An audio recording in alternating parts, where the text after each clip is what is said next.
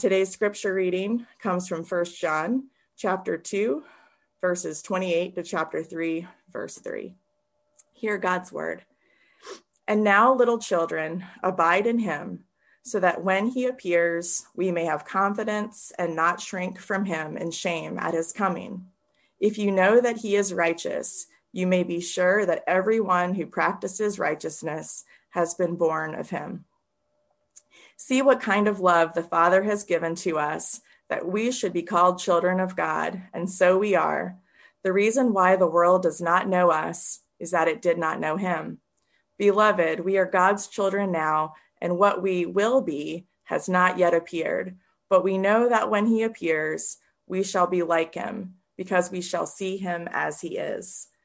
And everyone who thus hopes in him purifies himself as he is pure. This is God's word. This morning, I have the privilege of introducing a guest speaker. Uh, John Hanna is with us, and I'm glad not only to get a break uh, myself from having to prepare a sermon today, but to have the privilege of hearing from John. John is an old friend, uh, and the way the our denomination works, the PCA, is churches were organized by presbyteries. And so John and I, for the longest time, were in the same presbytery and we would see each other at our regular meetings. A few years ago, the presbytery multiplied. And so he's on the west side of the Hudson River. So I wouldn't see him as regularly there. Uh, but we, we stay connected. We're in sort of a pastor's book club that we see each other. Um, so John was born and raised in Alexandria, not the very famous, world famous Alexandria, Virginia, but the lesser known Alexandria, Egypt. I'm just joking about that. He was he uh, was born in uh, Alexandria, Egypt. Uh, moved to the United States with his family when he was around nine. And uh, an interesting thing about him, he worked as an attorney uh, after after law school, and then went to, to seminary, Westminster Seminary, where where I happened to have gone, um, to to change his calling to become a minister. And he pastored for a number of years a church in Rockland County. He was on the pastoral staff there called All Souls. And I mentioned that simply because over the years, a good number of Emmanuel families moved into New Jersey and wound up connecting with that church. So, so there's actually a bunch of Emmanuel alumni who would know John. Uh, but he was more recently uh, at a church called Restore uh, Fellowship in New Jersey, and he lives in New Jersey. So he's married to Naveen, has five children, and is a big Yankees fan.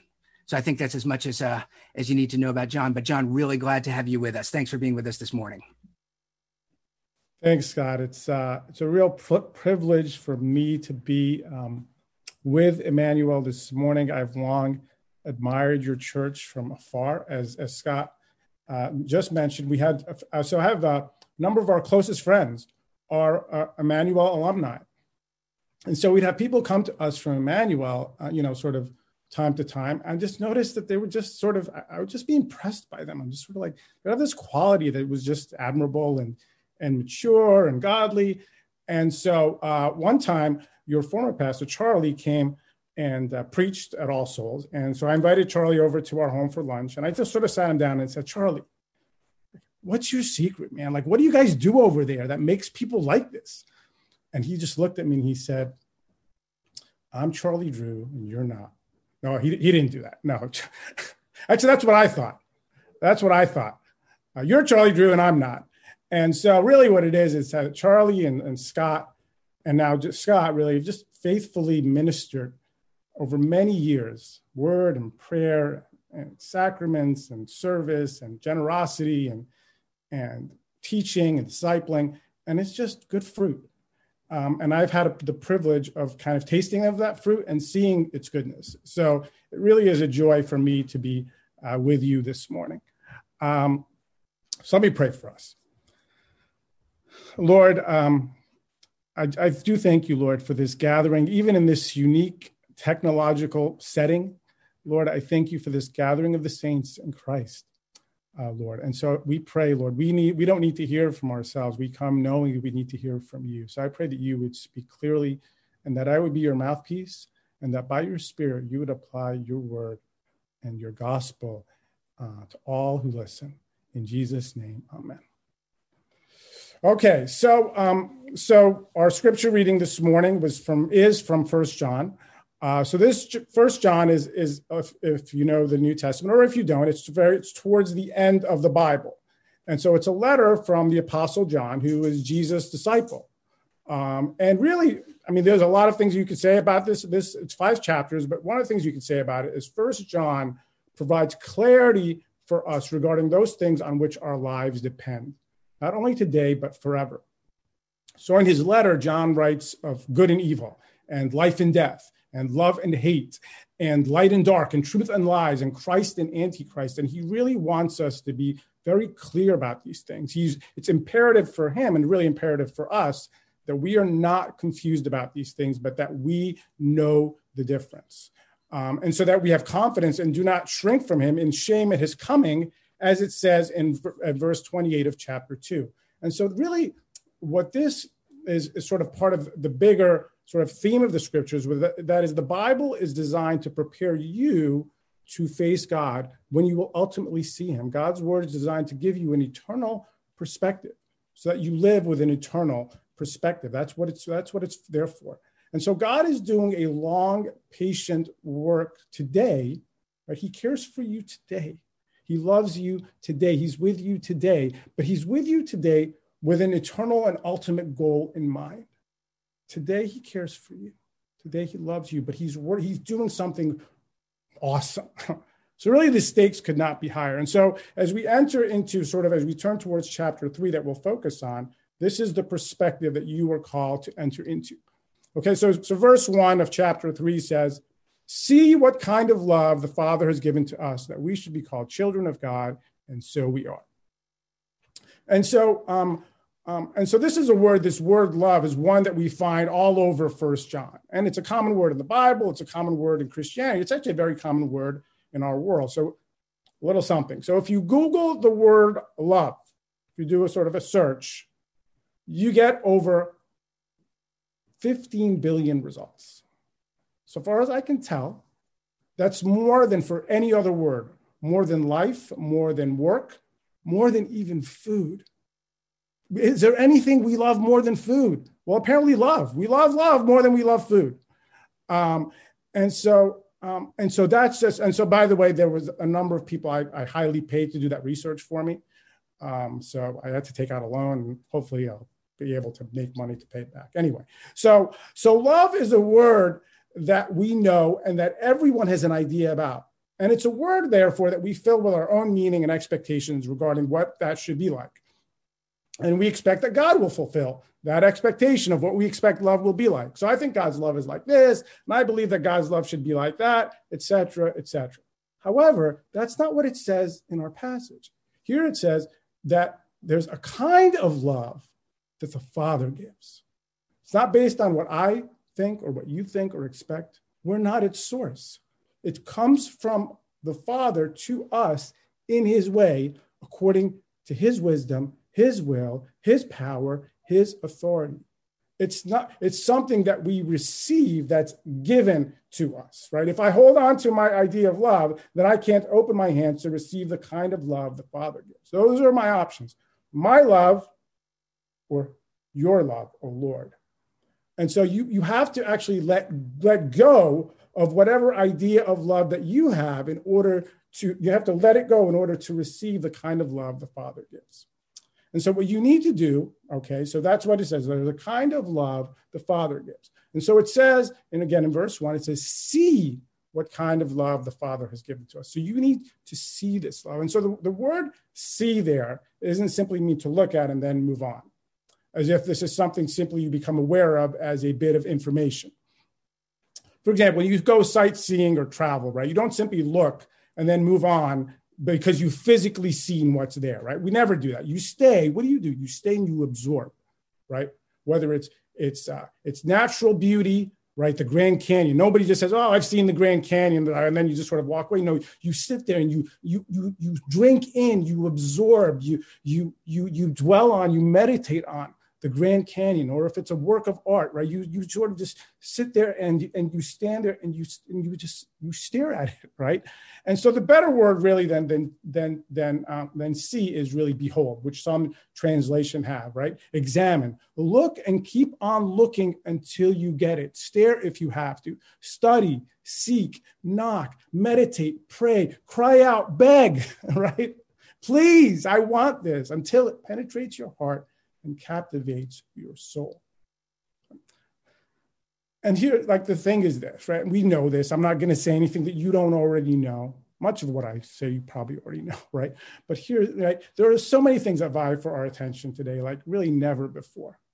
Right? And and and even during this pandemic, we've become absorbed into this sort of technological world of audio and visual. We are we are they capture attention, and we are distracted. And in the middle of all of that, there's something that God wants you to see and have capture your attention and imagination and your minds and your heart above all else. And that is his love. See how marvelous, see how glorious, see how wonderful the love the Father has for us. See it. What kind of love?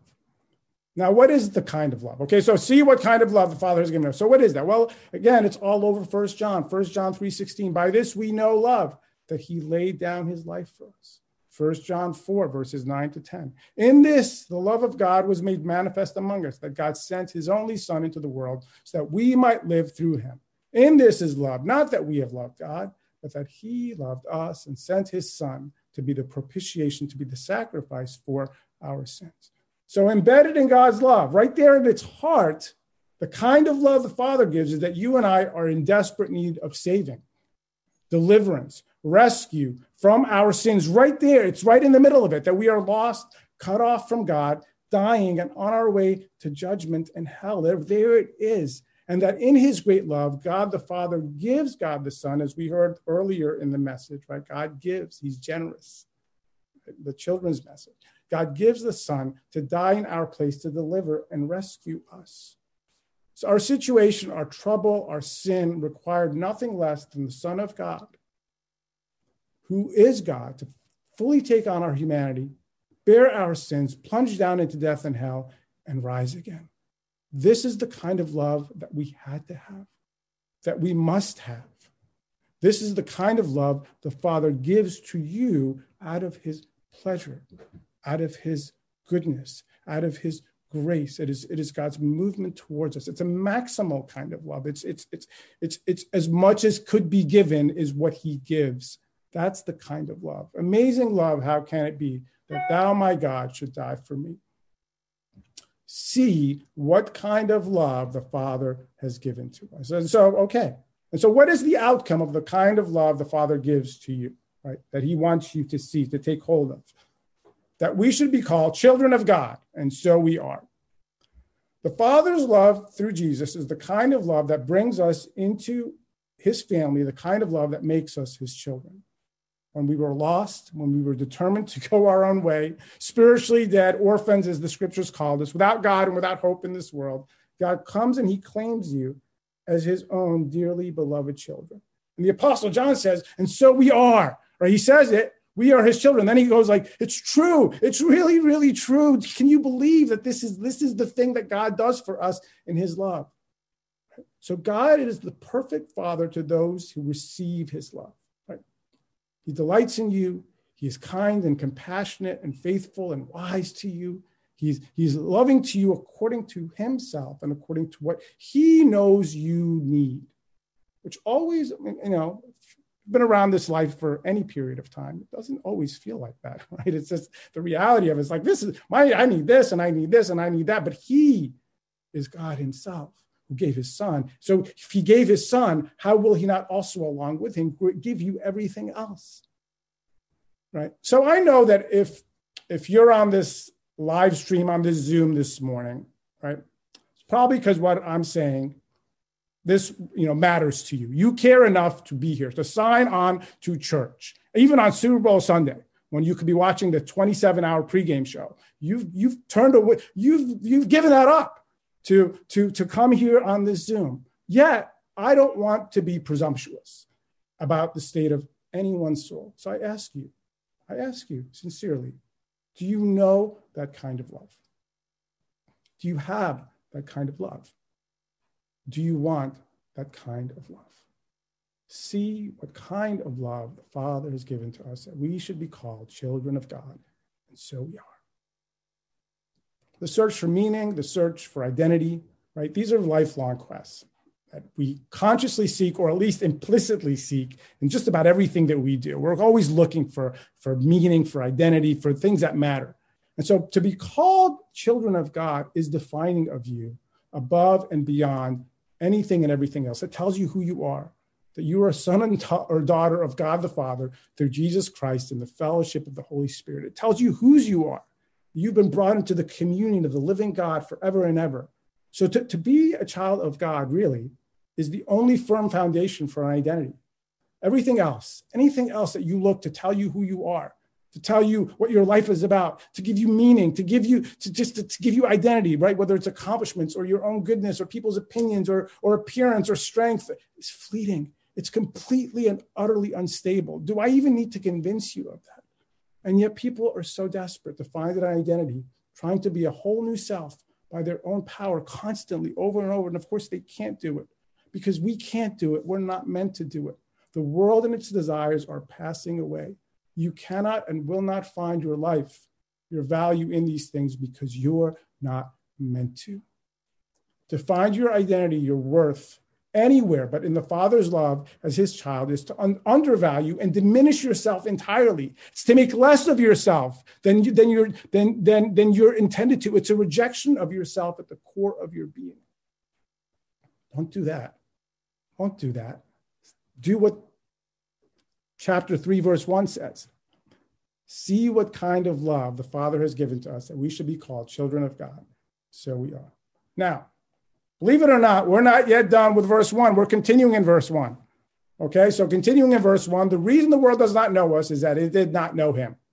Okay, that's what it says. If the reason the world does not know us is that it did not know him. So here's the deal if you take the Father's love and you're being a child of God as identity shaping and thought shaping and life shaping, you need to know something important. So here it is. Okay, listen up. If you if, if you tune me out, come back. All right, you're going to be weird. You will be inexplicable to the world. And it's not a matter of you're trying to stand out or trying to be different. You are different.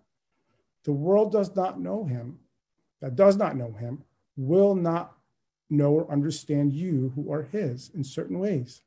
It'll just you have a distinct and unique identity that governs your life.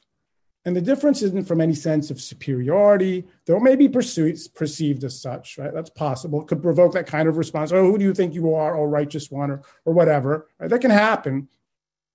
But the difference is in having received the gift of God's love and being adopted into his family. So, my question to you is this Can you live like that? Can you live with being different?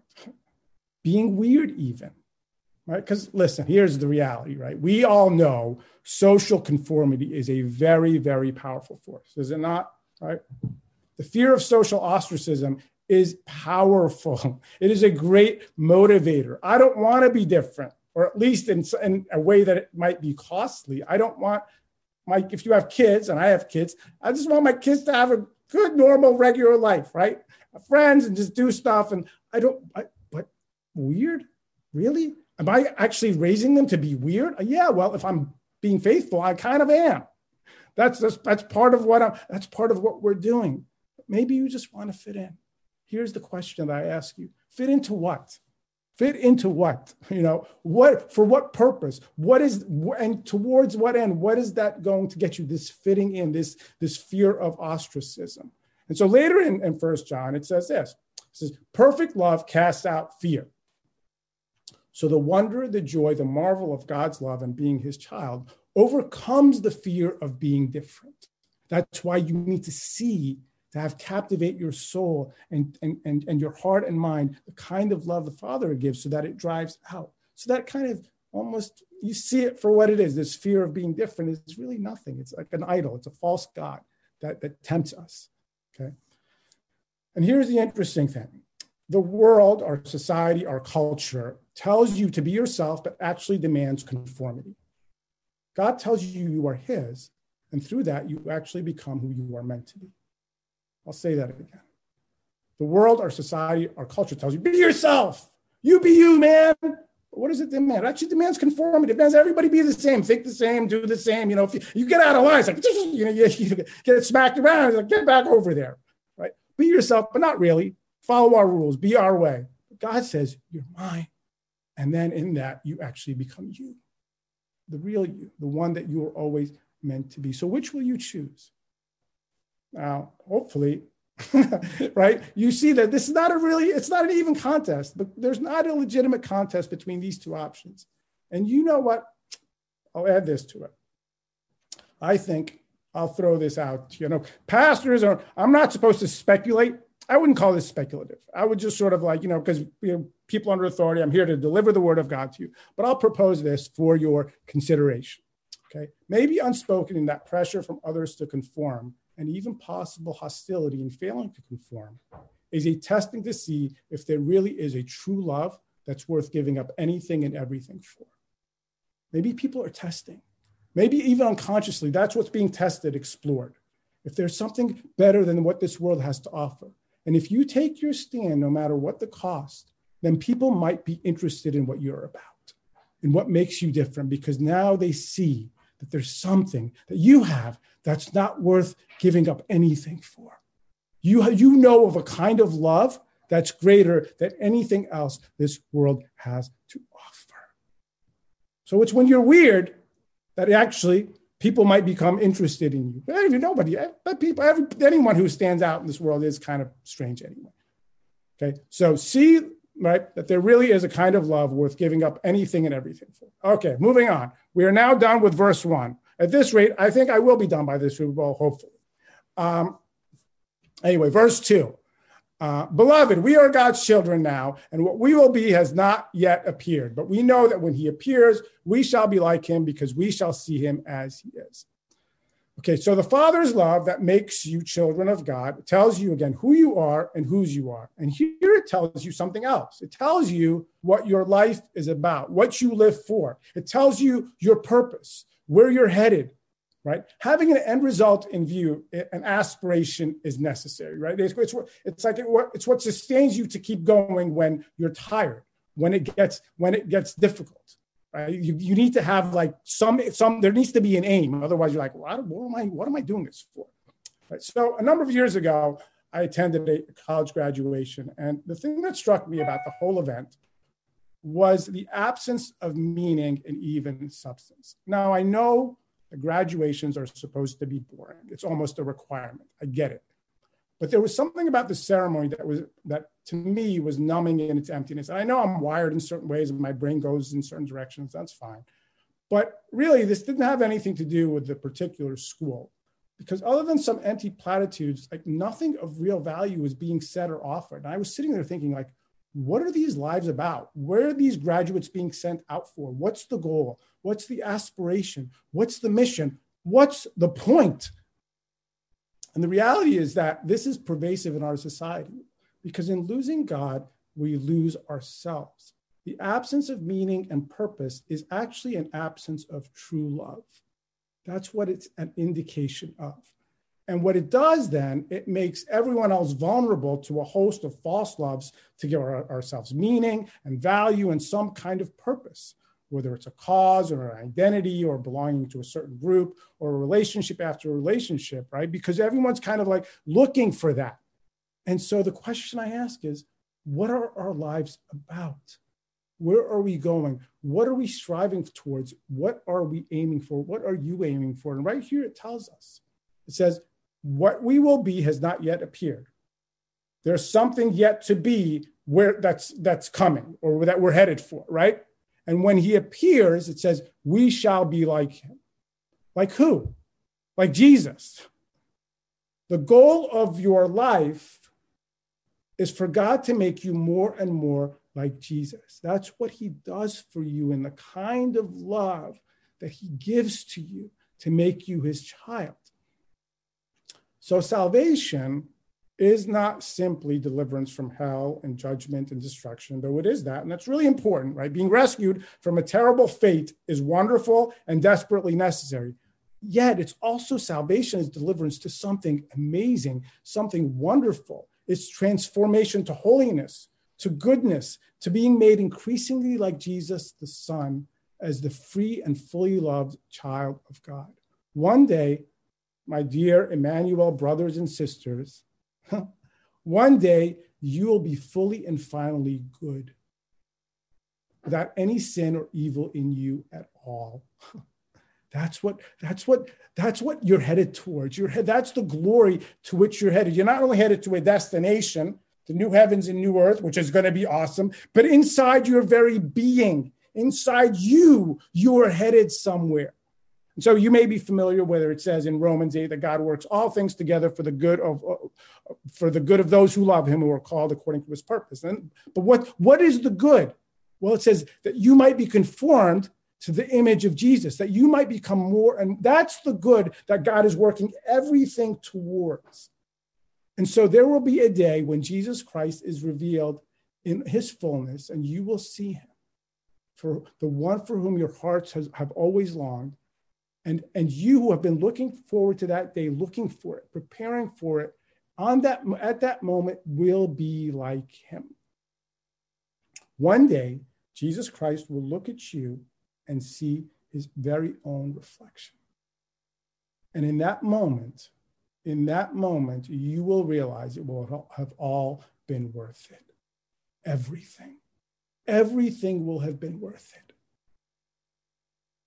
Emmanuel, is that not something to live for? Is that not a reason to get up in the morning? Is that not inspiring and encouraging and hopeful? One day you will see him. So you're moving. One day I'm going to see Jesus, and I'm and my life is headed in that direction. One and two, when I see him, I will be like him. Therefore, that's what my life is about. I don't know about you, but I think that's pretty awesome. That's a pretty that's that's that's deep, robust stuff that can weaken the pull of the things of this world, which is what it says in verse three. It says this everyone who, see, verse one was long, verse two was a shorter, verse three is going to be even shorter. We're almost there. Um, everyone who, who thus hopes in him purifies himself as he is pure. The hope that one day you will see him and that in seeing him you will be like him is purifying, it's cleansing, it's refreshing, it's strengthening. In this hope, you have the power to say no to all those other false loves and hopes that tempt you and lie to you and say, Come my way. This is this is this. Is, I'm going to tell you who you are. I'm going to tell you what your life is about, or or you need to live in fear so that you don't aren't weird. It just this hope gives you power. It purifies you and it strengthens you as you as you absorb it. So, um, I don't know if you guys are into scripture memory um, or if you memorize verses. And maybe some of you have what you might call a life verse, verse, a verse that you sort of carry and walk around with in your head. And if you do, I don't want to take that away from you. Okay. Keep that one. Whatever it is, I'm sure it's good. You know, you know, I've been crucified with Christ, and, I, and, it is not I who lives, but Christ who lives in me. The life I live, I live by faith in the Son of God who loved me and gave himself for me. If that's your verse and that's what you walk around thinking, awesome stick with it. Or if there's some other verse, but if there isn't one, if you don't have a life verse or a verse that you kind of walk around sort of in your heart and your mind kind of guiding you, then I think First John 3, 1 to 3, make that, make it that, right? Make, make the, this sort of the, the, the reality that you inhabit as you make your way in this world. See what kind of love the Father has given to us that we should be called children of God, and so we are. Right? And, and one day when he appears, you will be like him, for you will see him as he is. And, and everyone who has this hope in him purifies himself as he is pure. Right? Make that, that one day you will see Jesus. That's where you're headed. And when you see him, you will be like him. Take that in, meditate on that, absorb that, because that's what the kind of love the Father gives you in his great love. Turn your eyes upon Jesus. Look full in his wonderful face, and the things of earth will grow strangely dim in the light of his glory and grace. That's God's word for us this morning. Let's pray. Our Father, um, I pray, Lord, that we would see the kind of love that you have given to us that we have been called children of God. I pray that we would take hold of it. I pray that you would minister by your Spirit this amazing truth that in becoming your children, Lord, we are becoming like you, Jesus, the Son of God, being made in the image of the Son, and that one day we, when we see you, when we finally see your face, we will be like you. Lord, I pray that uh, as we take this hope in, that it would purify us and strengthen us, Lord, and, and, and guide our lives. It is so amazing. And so apply this word by your Holy Spirit to, to my brothers and sisters, Lord, my friends at Emmanuel Presbyterian Church of New York City. And I do thank you, Lord, for, for the privilege, the honor, uh, just the, the, gift, Lord, of being able to worship you uh, with Emmanuel this morning. In Jesus' name, amen.